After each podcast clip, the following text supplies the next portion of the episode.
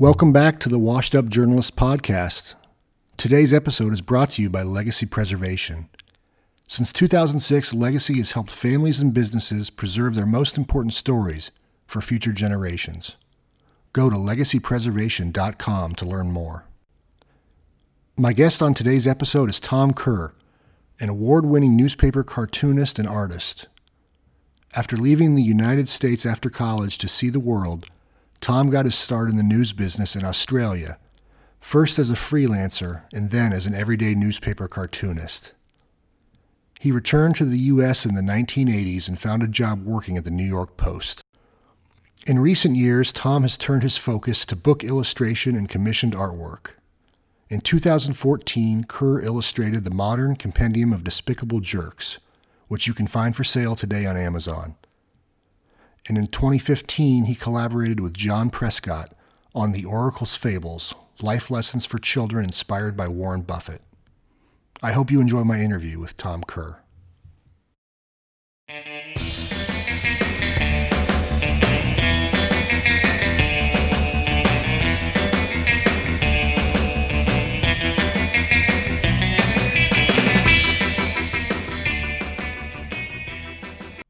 All right, Tom Kerr. Um, Hello, John. how are you, sir? I'm good.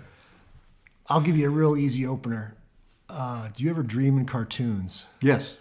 Really? Yeah. What's that like? Yeah. It's uh, you. You have stuff going through your head um, when you've got, let's say, it's a political situation or a storyline or whatever, and characters just pop into your head and they start forming. It's all. It's a little bit like almost being a film director, and you see the whole thing coming together, and you are working out poses and angles and light and all that. Yeah, it's it happens all the time. So you sometimes wake up with an idea that you have to jot down before you forget it. I, I take it. Yeah, yeah. I used to have a piece of paper by my bed. Um, I haven't recently, but the, what winds up happening too is you lose a lot of sleep because your brain suddenly trains itself to wake up, and then you suddenly say, "Oh, I got about four hours sleep last night." yeah, it can be a bad thing too. So, so take us back to uh, where you grew up and how you grew up, and at what age you developed either a talent or an affinity for art.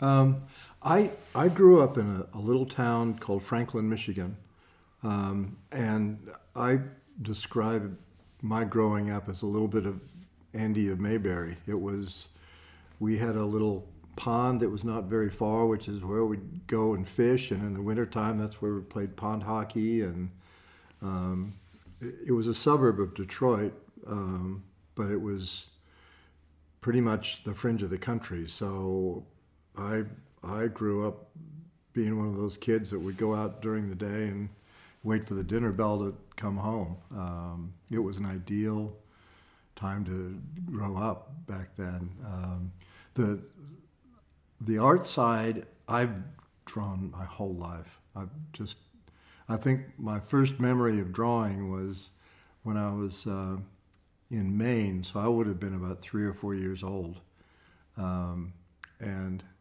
I, I, wanted to draw Bugs Bunny. That was my big thing was drawing Warner Brothers, and so I figured out how to draw Bugs Bunny, and I I took an old reed and drew it in the sand, and I was so excited about it, and I told my mom and dad they had to come down and see it when we went to the beach the next day. Well, of course, I was not grown up enough to realize that tides do come and go, so that was my first editorial rejection. Bugs lasted less than 24 hours. That's right. A preview of things to come in the newspaper business. You know, probably the tide was right. It wasn't that good.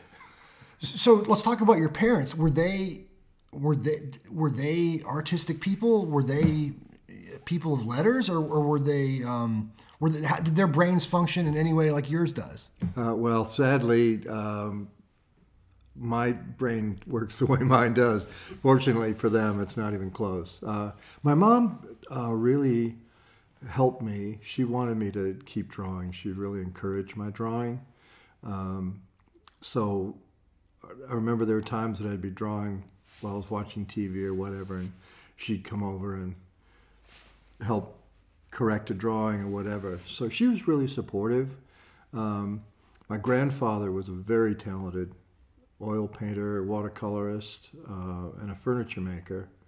Um, and his sister was also a very talented watercolorist. So I think there's a lot in the gene pool that, that, that came down. And my sisters also are very artistic. Uh, Pam's a great sculptor, although she never decided to sculpt. Um, one sister is an incredibly talented seamstress, and the other is an interior designer. So all really artistic in their own way. So this will kind of probably lead us to how you got into the news business. But at, at what age did you really take this seriously as something you wanted to do for a career? Was it high school, after high school? How old were you when you thought I could make a living this way? I never thought I could make a living. so fair enough. um, I tried in college. That's when I really started to develop the drawing seriously. Um, I, I kind of went to college thinking, no, you can never be an artist. You, you're just not going to make any money that way. And but just enjoy it. So I, I, I was art director of the yearbook. I did a lot of illustrating. I did some caricatures and cartoons for the newspaper and that sort of thing.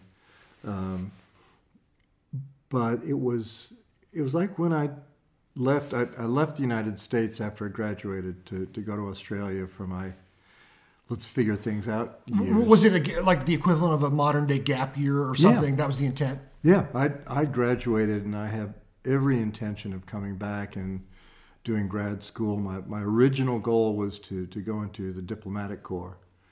Um, and I was pretty burnt out after four years. My undergrad was pretty taxing.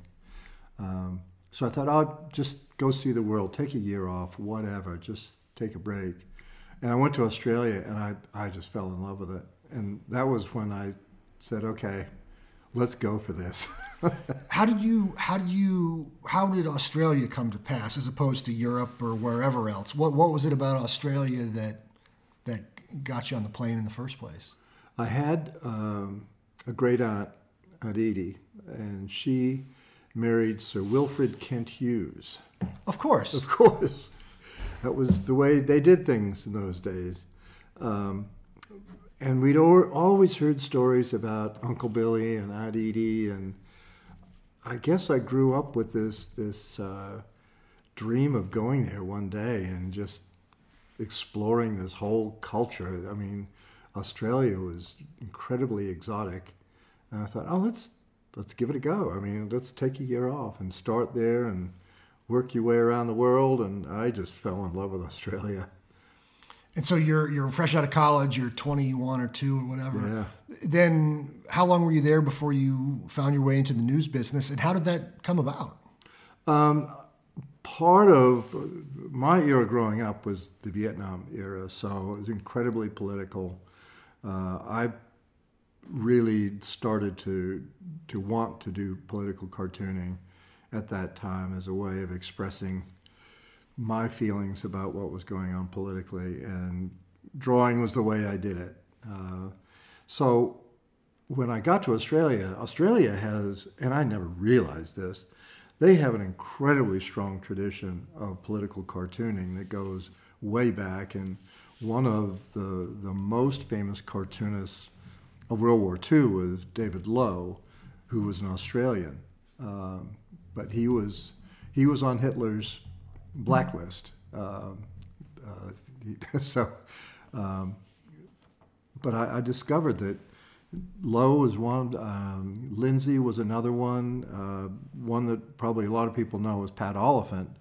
He got his start with the Adelaide Advertiser and then came across the United States. So there's a really strong tradition of cartooning, which I didn't realize. But boy, I was working with some great people. Now you were you, you told me a story uh, fairly recently about about President Reagan. We'll get to that, but um, initially, then, were you cartooning local political Australian political figures, or did did you have license to cartoon things back here in the states or elsewhere in the world? How, how did that start? When, when I started, this is before I got a job with a newspaper. I was freelancing. After, I was a teacher, but after I'd finished teaching for the day, I'd go back in my little room and I'd do cartoons about what was going on either locally or internationally. And I'd send my cartoons around to newspapers and magazines and um, I tried to keep it really topical and then maybe throw in two or three that are a little bit more not so time sensitive. And I, literally, I would get rejection. Back in those days, they sent them back to you. So I'd send a package out to the Age, and the Age rejected it, and they'd send it back, and I'd send, I'll send that on to the Bulletin, and the Bulletin would send it back. I'd take it to the Nation Review. So I had this constant cycling of cartoons going around to all the major publications. Um, and then I, I, had a few accepted. I was blown away. I, I got uh, first one was the Nation Review, which is a, a weekly uh, weekly newspaper that just caught everybody up on the major stories. And then I got into the Bulletin, which really blew me away. It was a great gift to get that one. That was the Bulletin was like Australia's version of Time Magazine. So I thought, okay, you you really do have the potential to to do this. So I kept doing it. I kept drawing and drawing and drawing. And then the story that I opened this with was the the story you told me fairly recently of um, when when there was an assassination attempt on President Ronald Reagan. Yeah. And you were asked to to in some f- form artistically capture that moment, which you hadn't even seen yet. Right. Uh, t- t- tell us that story, where you were working, and how that came about. Okay. At, at that time, I was working for the Sun, uh, the Melbourne Sun, uh, and it was owned by the Herald Weekly Times. So the morning paper was the Sun, and the Herald was the afternoon paper. So I got into the office, uh, and the news was all over the. As soon as I walked into the office, and um, I was the only one in the art department on either staff that could actually draw other than cartoons. So what wound up happening was um, they came to me and said, no photos have come through over the wires. So we're going to press and we need something other than mugshots of Reagan to try to capture what's going on. So they gave me every wire story that came in and had I had every copy boy and copy girl in the building who could run to get reference for me if I needed it. Anything that could help you create a visual, right? I needed I needed to get pictures of the type of vehicle that was being driven. Um, it helped that I was an American because I knew the Lincoln mm-hmm. pretty well. Um, so the styling was kind of partially in my brain, but I really needed solid reference to to work with. But I also needed reference of all the the cabinet people that were around him. So I needed all those photos, and I needed them like instantly. Um, so they they brought me everything, and then I had to try to recreate the scene based on what I'd read. Um, and it wasn't that far off. I mean, it was. I was really proud of it. Um, and then, fortunately, right after the audition, photos did come in. So you were not vindicated, but your work was confirmed. You did right. You did him did it justice. And then I'm sure at the end of that day, you were ready for a. I was ready. cocktail. To, yeah, we had a, a, a, pub across the street called Lou's, so I, I visited Lou. Drink your sorrows away. Uh, although at that point, you probably do, do you get a high when you complete something like that? Maybe, especially when you were in the newspaper business and you're on deadline when you get done, do you get a sense of high or you know a, a great feeling, or is it more just kind of a letdown and a relief that your day is finished? Oh no, no, no! You're, the adrenaline is just totally flowing. But uh, you know, typically my day would start and I'd finish at four thirty, five o'clock, 6 o'clock. Um, by lunchtime, when the edition was done, I, I, I felt like I'd worked two days shifts. I mean, I was really exhausted. On the subject of working on a, on a daily news deadline, when you began newspaper work, were you already could could you cartoon or draw at a speed that w- was uh, sufficient to get done on deadline, or did you have to accelerate your pace as an artist to to meet your deadlines? How how ready were you for quick turnaround? Um, I, was really ready. Uh, I, I did something called a pocket cartoon, which was very very simple line drawings, and uh, the the shading was non-existent. It was just lines. So I was I used to produce five to six pocket cartoons per edition. So I got to be pretty quick. Yeah. What what's uh, different about what was different about news in Australia, the news business, than the states? Um, anything, or what's you know, similar? What's different? I think one of the things that I found part of it was that the, the Australian people are really into politics. Um, you know, here we have that expression don't talk about sex, politics, or religion. Going to a dinner party in Australia, politics was always on the table. Um, it was never as vehement as it is today, which is, I mean, what we did was we really discussed issues and we really discussed politics, and it didn't matter whether you were labor, liberal, conservative, country party, whatever. Everybody was just interested in the whole thing. Um, I, I, think that that's part of the, the, the biggest difference. Um, I I never felt um, intimidated by what anybody thought of my drawing because I don't I don't know I, I guess I don't think there were people running around with guns. it's it's like the worlds there weren't quite as um, far apart as we are today in our country, where it wasn't as polarizing. I gather most people could sit down and talk about it and come to some sort of rational group collective decision about the right path forward as opposed to just being at a stalemate so polarized like we are now. Is it's, fair? you know I, think one of the things that happened i remember doing a series of cartoons uh, about this uh, government government minister called paul landrieu and he was the minister for labor and he was also the president of a labor union which is the walking definition of a conflict of interest.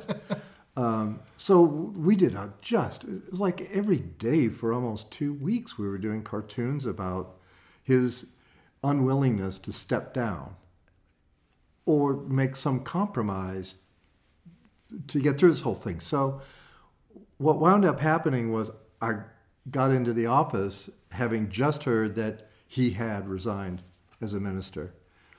And I went, okay, finally, yes. And then I go and sit down, and one of the secretaries came up and said, um, Mr. Landrieu's on the phone. He wants to talk to you. Oh, boy. And I thought, okay, I'm, I'm going to have a, a new hole put into my body. Um, he asked me for the originals. No kidding. He wanted the cartoons. Um, he saw it as a page in his life, and it was was not personal. They were badges of honor. Yeah. yeah. So I mean that that really surprised me. But you know, one of the things too was it was not unusual for uh, cartoonists and writers and politicians to to share a drink together. Um, they they all talked about it. They all talked about what was going on, and there was a you know there was a respect uh, amongst all of them that you didn't tell stories that you picked up at the pub, um, but there was a healthy dialogue that went on, which is different from today. Yeah, that does not sound like the world we currently occupy. No. So, how did you? Um, how long were you in Australia, and then what brought you back to the states? So I was there for eleven years, uh, and then in 1984, uh, my my Australian wife and I separated and divorced. So uh, I decided it was time to take a break. I'd been away from the United States for years, and I thought, look, just take a break. Uh, you know, this is unheard of in today's world, but uh, back then, it, we used to get six weeks annual leave, so paid holiday. So I never took six weeks. I I was used to being on an American deal where I'd take two weeks in the course Get back, of the get year. back to work. Yeah. So, but they allowed you to bank your time. So I had when in 1984 I- I'd only used I had about four months banked vacation. So I thought, okay, I'm going to go back to the states for a while and, and sort things out. And, and uh, so I came back to this country and I said, okay, I'm, I'm going to stay home. I'm going to be here and rebuild. And then your first news job in the U.S. was where? The New York Post, the train wreck. Tell me about how you, how'd you got the, how you got that job and what did you love about it? What did you hate about it? Well, there's not much to love about the New York Post. It was a train wreck from beginning to end. It was just, it was, it was an out of control train. Uh, they, they had no idea who they were. All they knew was, as a matter of fact, I remember um, doing a special section, and I was working really late on a deadline for this deal, and one of the editors came up and he said, "You know, the irony is that." the the people who buy the post are probably the people who are stealing from the advertisers. but um, what happened was I, I um, did a big job search, and one of the, my goals was to get into a major uh, metropolitan area. So I really love book publishing. So being able to go to New York was just perfect for me, and I was really excited. Um, but the, the New York Post is not a good place to work. It, it just sucked you dry of. Uh, what you know what they used to do, which I think is, uh, I did not like it. obviously, um, was they would hire people on spec, so that they they let you they'll try you out for like a month, and after I think it was six weeks, you're allowed to join the union, and once you're in the union, you were you were safe and set. So they they'd hire you, um, and they could work you, you know, long long hours, which is fine. It, that didn't bother me, but um, they could really take advantage of you as a person, and and then at the very end, I had no idea what was going on. Uh, I got called in. They said, "Well, you're you're out." I said, "Why?" and they said, well, you haven't done this, this, and this. And I said, oh, well, yeah, I kind of have. uh, but I discovered that there was a, an editor that kept all my work in, in his desk. He never showed it to anybody. So it was, I, I haven't got a lot of nice You were happy things. to get, get, get on and get out of there. Yeah, so I, I became a, a quick devotee of the Alpo meal plan. I, I, and I suddenly became a full-time freelance uh, in New York City, which actually turned out to be really good. Uh, I, I really, uh, I was able to cobble together a living from nothing in New York, and that I'm pretty proud of that. Did you, aside from the post experience, did you love living in New York? Was it? You know, uh, New York is an amazing city. It's, I, I used to describe it as like a bad marriage. it's like when the marriage was good, it was amazing. Uh, there was so much to see and so much to do, and the very best of everything was right there. And, and I love that part of it. But it also can be a really mean city. It can be really harsh, and if things are not going well, nah, not so much. So But the freelance thing, and, and these were jobs. Uh, I imagine you did. You do a little bit of book work then. What? How did you cobble together a living as a freelancer in New York? What were the What was the nature of that work? I used to um, go out to magazines mainly, uh, magazines, newspapers, um, just to be able to pick up the odd cartoon. I mean, the good news was that if you got paid for the odd cartoon, you got paid very well. Um, so between doing that and just picking up little gigs here and there, um, I was able to. I, I thought, oh, the government's going to pay me back. And when I went to see an accountant, they said, no, you're going to owe tax. And I went, wow, that's kind of a surprise. do I really? Yeah. So, uh, but yeah, I mean, it was all just kind of figuring out what I could do and knocking on doors. But, you know, the cool thing was that instead of knocking on a small door, I was going to Mad Magazine and the New Yorker and, Good Housekeeping and places like that. There was, and meeting some real rock stars in the editorial staff. Um, you were where you needed to be to have that opportunity. Oh, yeah, that was the perfect city yeah. for those opportunities. Yeah. So that was fun. I mean, that, that's the part that there was no certainty, but uh, talk about adrenaline, you know. Uh, Back, back to, to step back from freelancing back to the to the daily journalism side, and I'm sure it varied paper to paper. But how much editorial direction were you given?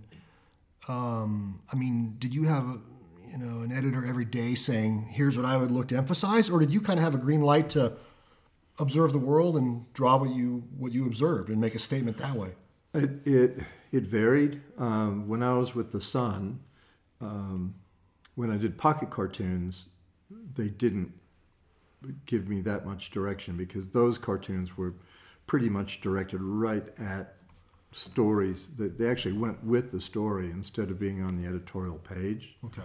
Um, although some of the cartoons were very political. I mean, if there's a political story on page one, and they went with it, they they went with it. Um, but when I did the editorial cartoons on the editorial page for the Sun, the way it used to work was I would go in with five to six different ideas for the next day's cartoon um, that were all sketched out, and I would talk, you know, go into the editor and talk to them about what I thought the stories were, and they'd say yes or no. Um, it became kind of a game after a while that they usually pick the middle cartoon. So I used to do a really crappy cartoon as my first one, and one that they I knew they would never publish for the last one. So usually the middle ones were where I wanted to be, and that's where I put them in the pile. Kind of a safe spot for you and a safe spot for the Yeah. paper. Yeah. I suppose that's that probably. So it became kind of a game, but it was, it, you know, it, it was part of it was a negotiation too. Um, but it was, uh, yeah, it was it was a good relationship.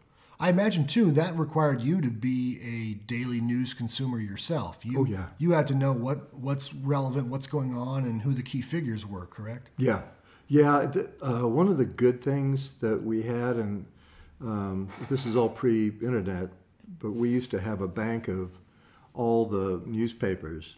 Um, so one of the first things I did when I went in in the morning was to a check to make sure the cartoons I'd done were in the right place, um, but b the other was to to look at what all the newspapers were saying the main stories were, and also what the other cartoonists were doing because um, I I never wanted to do a cartoon that had appeared the day before in another paper. I mean, it just it's just doing your homework, um, and it's a real embarrassment if you you know you'd never accuse anybody of plagiarism, but it's just like, come on.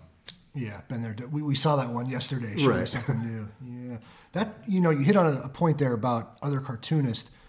Um, as a kid, I'm sure you found influences in art in various places, but as you became a professional, uh, where did you um, look to for? I don't know if inspiration is the word, but professional critique, ideas, new techniques. Did you get together with other cartoonists and shoot the breeze and talk about your craft at all, um, or did you just kind of remain a lone wolf?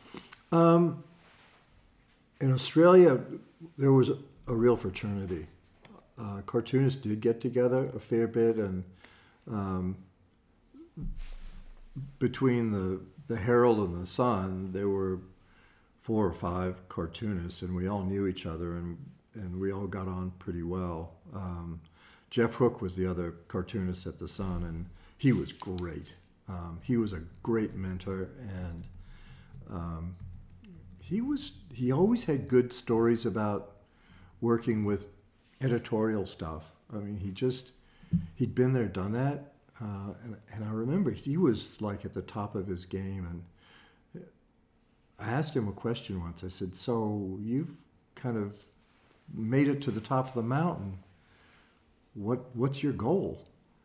And he said, "My job is today to be better than I was yesterday, and tomorrow to beat that. So he uh, he had very very high standards for himself, and, and I've I've tried to do that. Uh, he was an amazing draftsman. He was just a beautiful. His ability to draw things was uncanny. Um, still, he could be funny and pointed at the same time, and he was just a gentleman from top to bottom. Uh, and could you could you pick up some of that just by observing someone who's great at what they did every day? Could you? I'm sure you can certainly learn and model your behavior, but could you pick up technique and uh, routine from observing it in another person? Yeah, you know, I, I think part of what every artist has their own style, but especially when you're younger, you're you're trying to figure out who you are and what you are, and you you look at other artists' work and and you try to pick up the things that they do that you really like, and it's it's amazing how it suddenly becomes part of who you are and your style uh, until suddenly it's yours. Um, you know, I had a lot of influences that I hopefully was able to incorporate into quality work. Um, but yeah, I, I learned from some of the best. Um, I'm going to shift a little bit we've had conversations in the past about uh, courtroom drawing. You've yeah. told me a little bit about some of that that you did, and I I noticed the other day as I was just looking at some of your work on your blog, um, you have a couple paragraphs on there about the intensity of sketching in the courtroom. Yeah. Uh, talk to me about um, your experience drawing in the courtroom and what made that so intense and, um, and and such a high. It's it's a little bit like the the assassination attempt. You you can't sit and draw for hours and hours and hours. You are there to tell a story. Uh, and it's a visual story that you're trying to tell, but you, you're not really just recording what you're seeing. You're trying to tell the reader what the whole experience is, um, mainly by taking the key elements of that story and arranging your, your composition to make that work. So that's that's the art side of it. The intellectual side is, um, well, actually, the other side of the art is getting the art right. I mean, you you've got to try to capture what they really look like, uh, and also try to capture their intensity. Um, yeah, you describe a scene. I think it was on your blog where you were sketching a defendant in a murder trial, and the person shot you a, in very scary glance. Yeah. I imagine your adrenaline shot up. But how did that yeah. impact your work? Uh, I I really went for it. I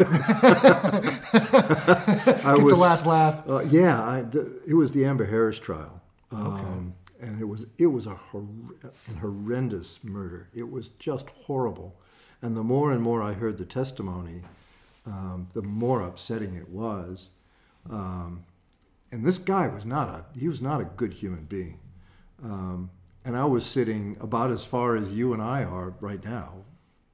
Six feet. Socially distant. Socially distant, just barely, yeah. Um, and he knew I was drawing him, and he, he could feel me drawing him. And he turned and he gave me this look like, if I could get over this fence, I'd be on your neck. Um, and I, I thought, no, I'm going for this. I just didn't like him he was just a bad person. Not, nothing about him.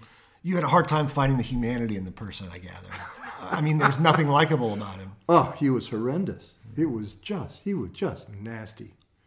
Um, and I, you know, what he did to this young girl was just unconscionable. So he scared the crap out of me, but I just thought, okay, get it together and finish this drawing and don't hold back. Uh, and I didn't. Um, First time I saw Don Kleine in the courtroom, he was he was uh, the attorney doing the case. Interesting. Yeah. So. Um, your um, your work itself, you you work in watercolor, charcoal, graphite, pastel. What's your favorite medium and why? Um, I don't really have a favorite. Um, I have go tos. Um, I love watercolor.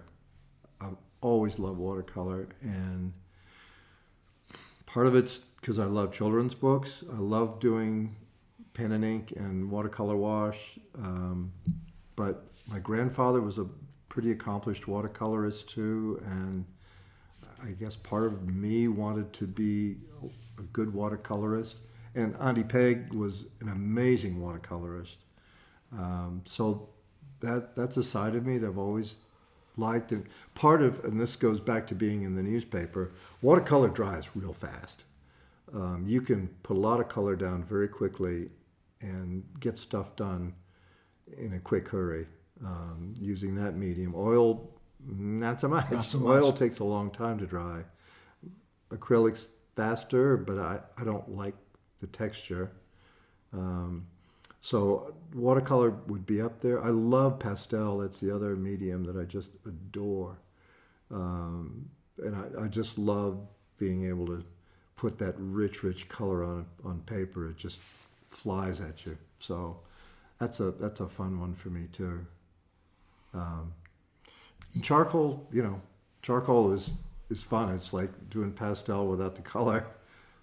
Th- There are um, so when I speak to someone like you, you you have a, a, a unique a talent that most people don't have, but yet you've put in a lot of sweat equity over the years to to cultivate that talent.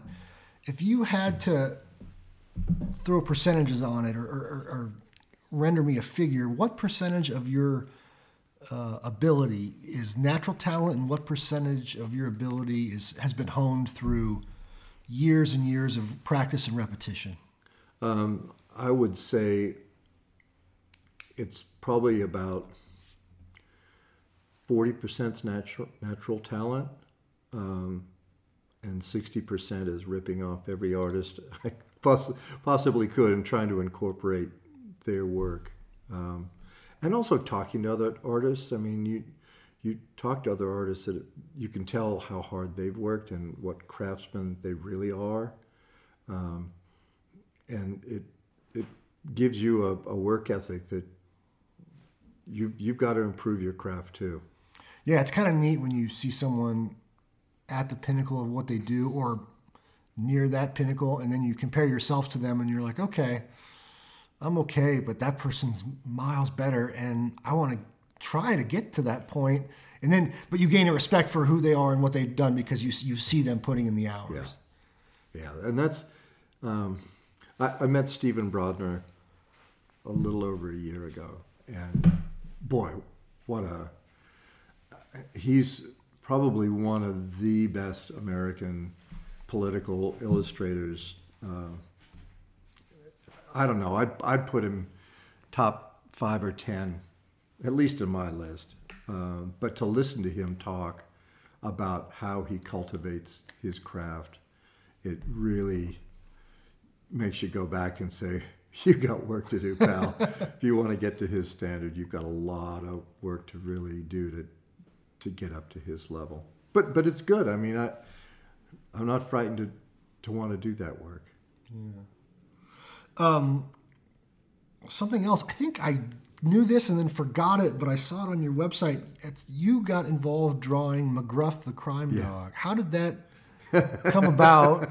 And and talk to me about that experience. So, the reason I laugh is that I've had a um, a way of approaching my business, my freelance business. As a freelancer, yeah. Yeah, and and part of what I do is I'm a magazine junkie, and uh, so what I would do is flip through magazines, and if I see an illustration that I think I could do that, and I could do it a lot better, that's I would approach the magazine and say, "Hi, we've never met before.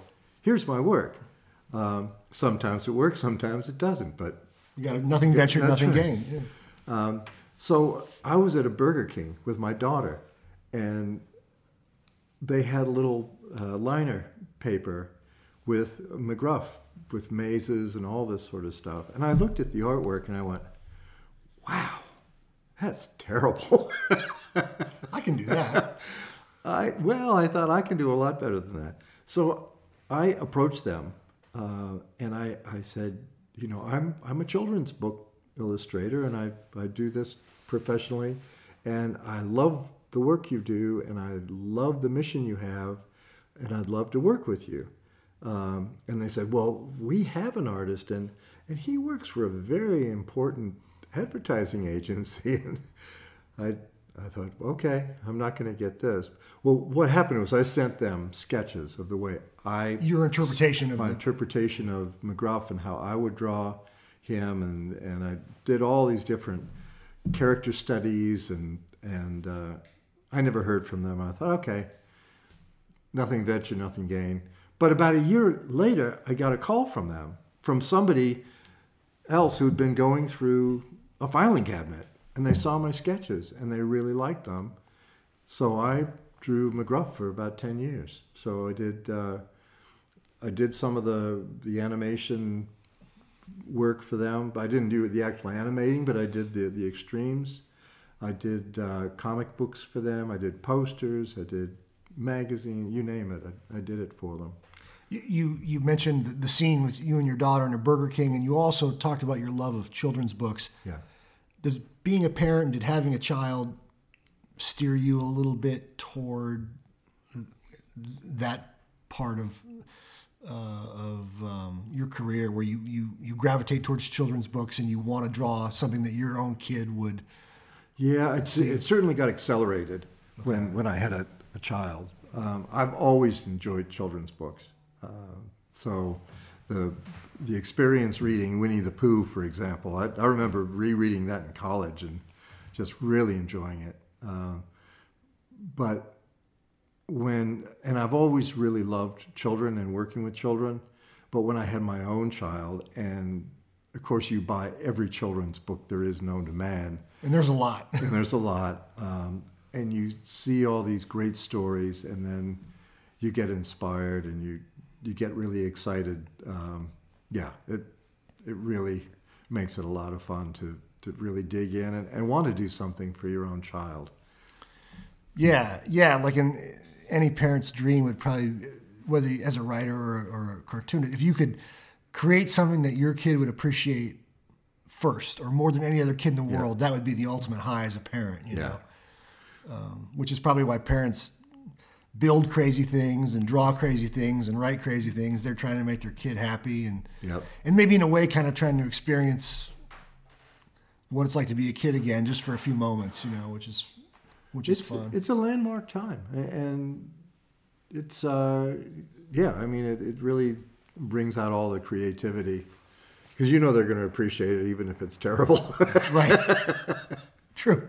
Hopefully, they better. That's right. Who's paying the bills? Yeah. Um, uh, so your your present day work, you've done a lot of books in recent years Yeah. as you've moved into a freelance career, um, including the Modern Compendium of Despicable Jerks. You collaborated with John Prescott, who, I, who I've had on the podcast before. Um, talk about uh, about that book because I think it's a cool story how it came about, and then uh, the the unique the unique nature of that collaboration and what makes a good collaboration. So the um, that whole concept grew out of a book that I illustrated about ten years before that, um, and it, it was called the North American Field Guide to Assholes, which was really an in-your-face title, and I was really frightened. As a matter of fact, I didn't use my last name. I call myself Tom Ferguson because I didn't. If it became a go-to book, I didn't want people The, the A word draws, yeah, might yeah. polarize Oh, this is the guy who does children's books. Uh, I didn't want that to. to cloud anyone's right. opinion of you, yeah. So, um, and it it, it uh, was a hard sell. It, you couldn't put a big sign up in the bookstore.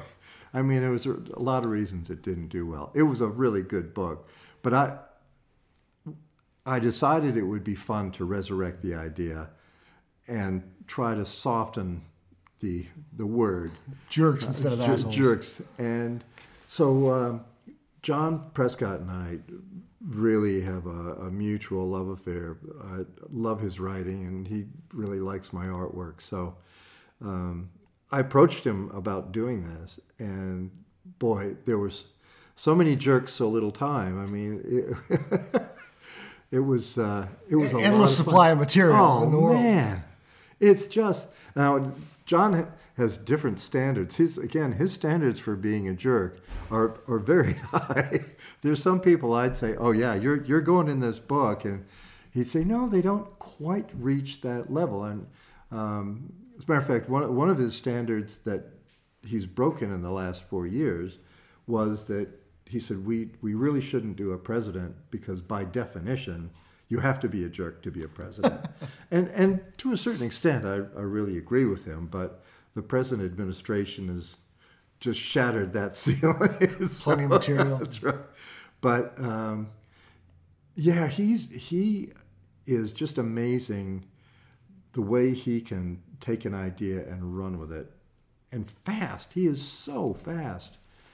It's scary how fast he is. Um, Well, he had a career as a, writing for TV, and Yeah. so he he knows how to write concise copy and get it done by the five o'clock news. You know. but and still be funny. That's the other thing. It can be so witty and so clever because it, it it's one thing to to write tight and write news but it's all there. There has to be a side of you that has to be really clever to make it funny.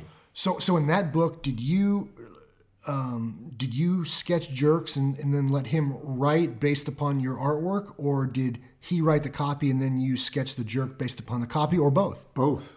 Both. There just, were just let it happen. There were some times that I'd see something in the news of something, this guy was so egregious, this woman was so horrible that they were, they were shoe ins. and, Instant jerk. and I'd, I'd send John a, a pencil because he's, he's under no obligation to, to, to do it, but um, we, we pretty much agree on almost everything. So I'd send him a pencil sketch and bang, you know, that afternoon it's in my inbox. And so I'd finish the, And and you created these. They were blog posts initially Yeah. that turned into a book, right? we'd done so many that we had enough for, for book plus. So we put it together and, and we've sold out. I keep getting those royalty checks for 13 cents.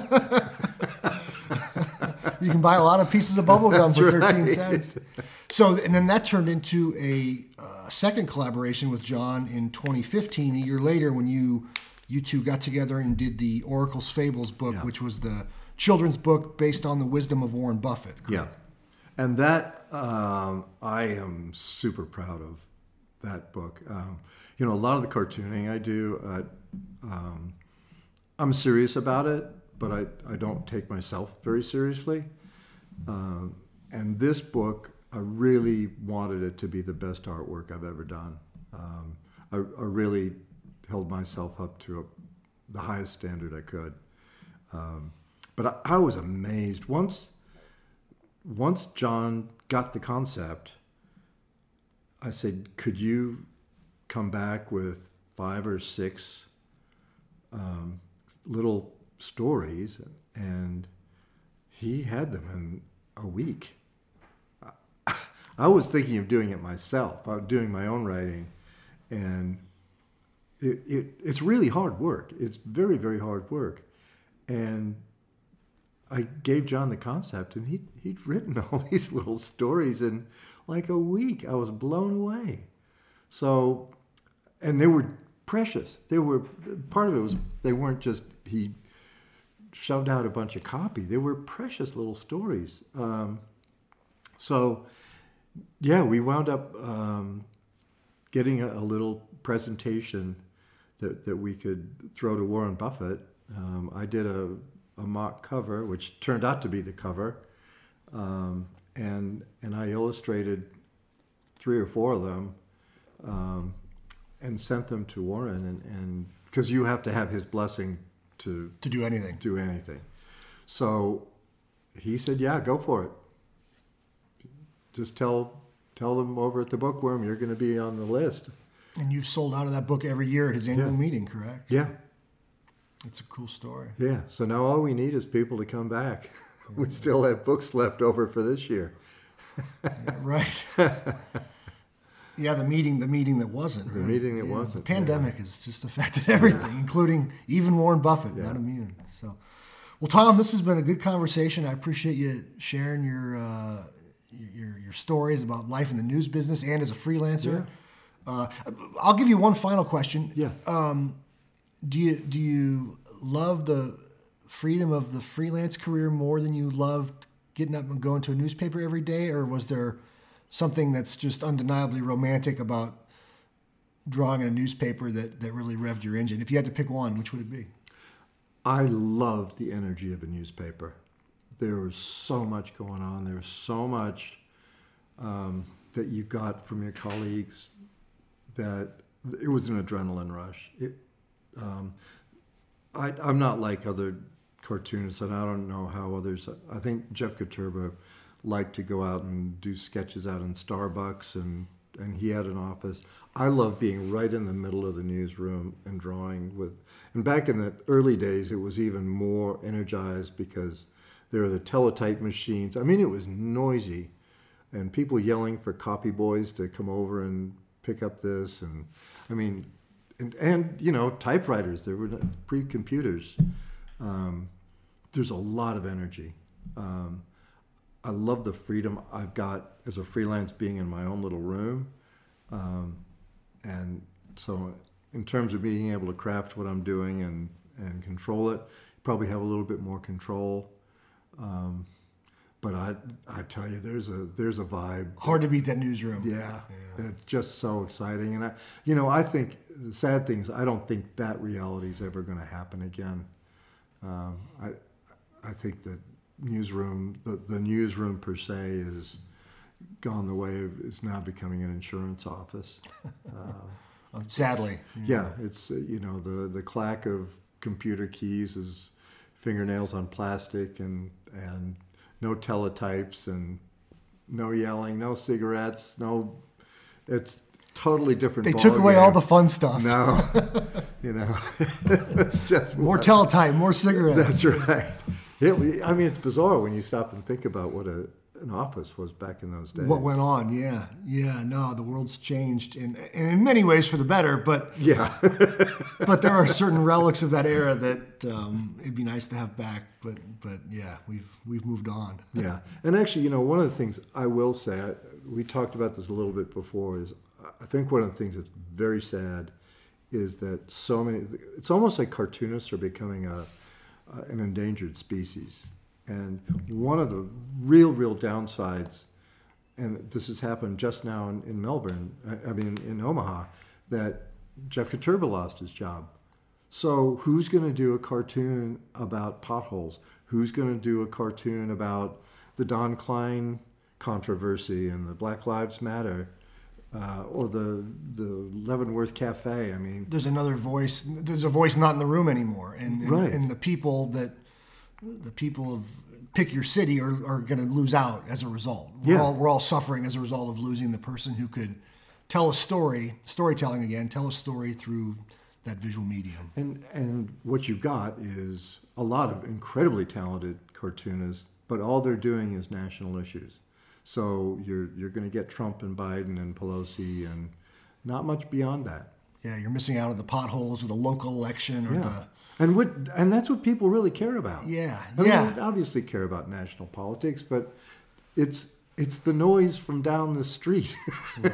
that's driving you really nuts, or the or the traffic light that should be put up at this intersection because there have been too many people injured.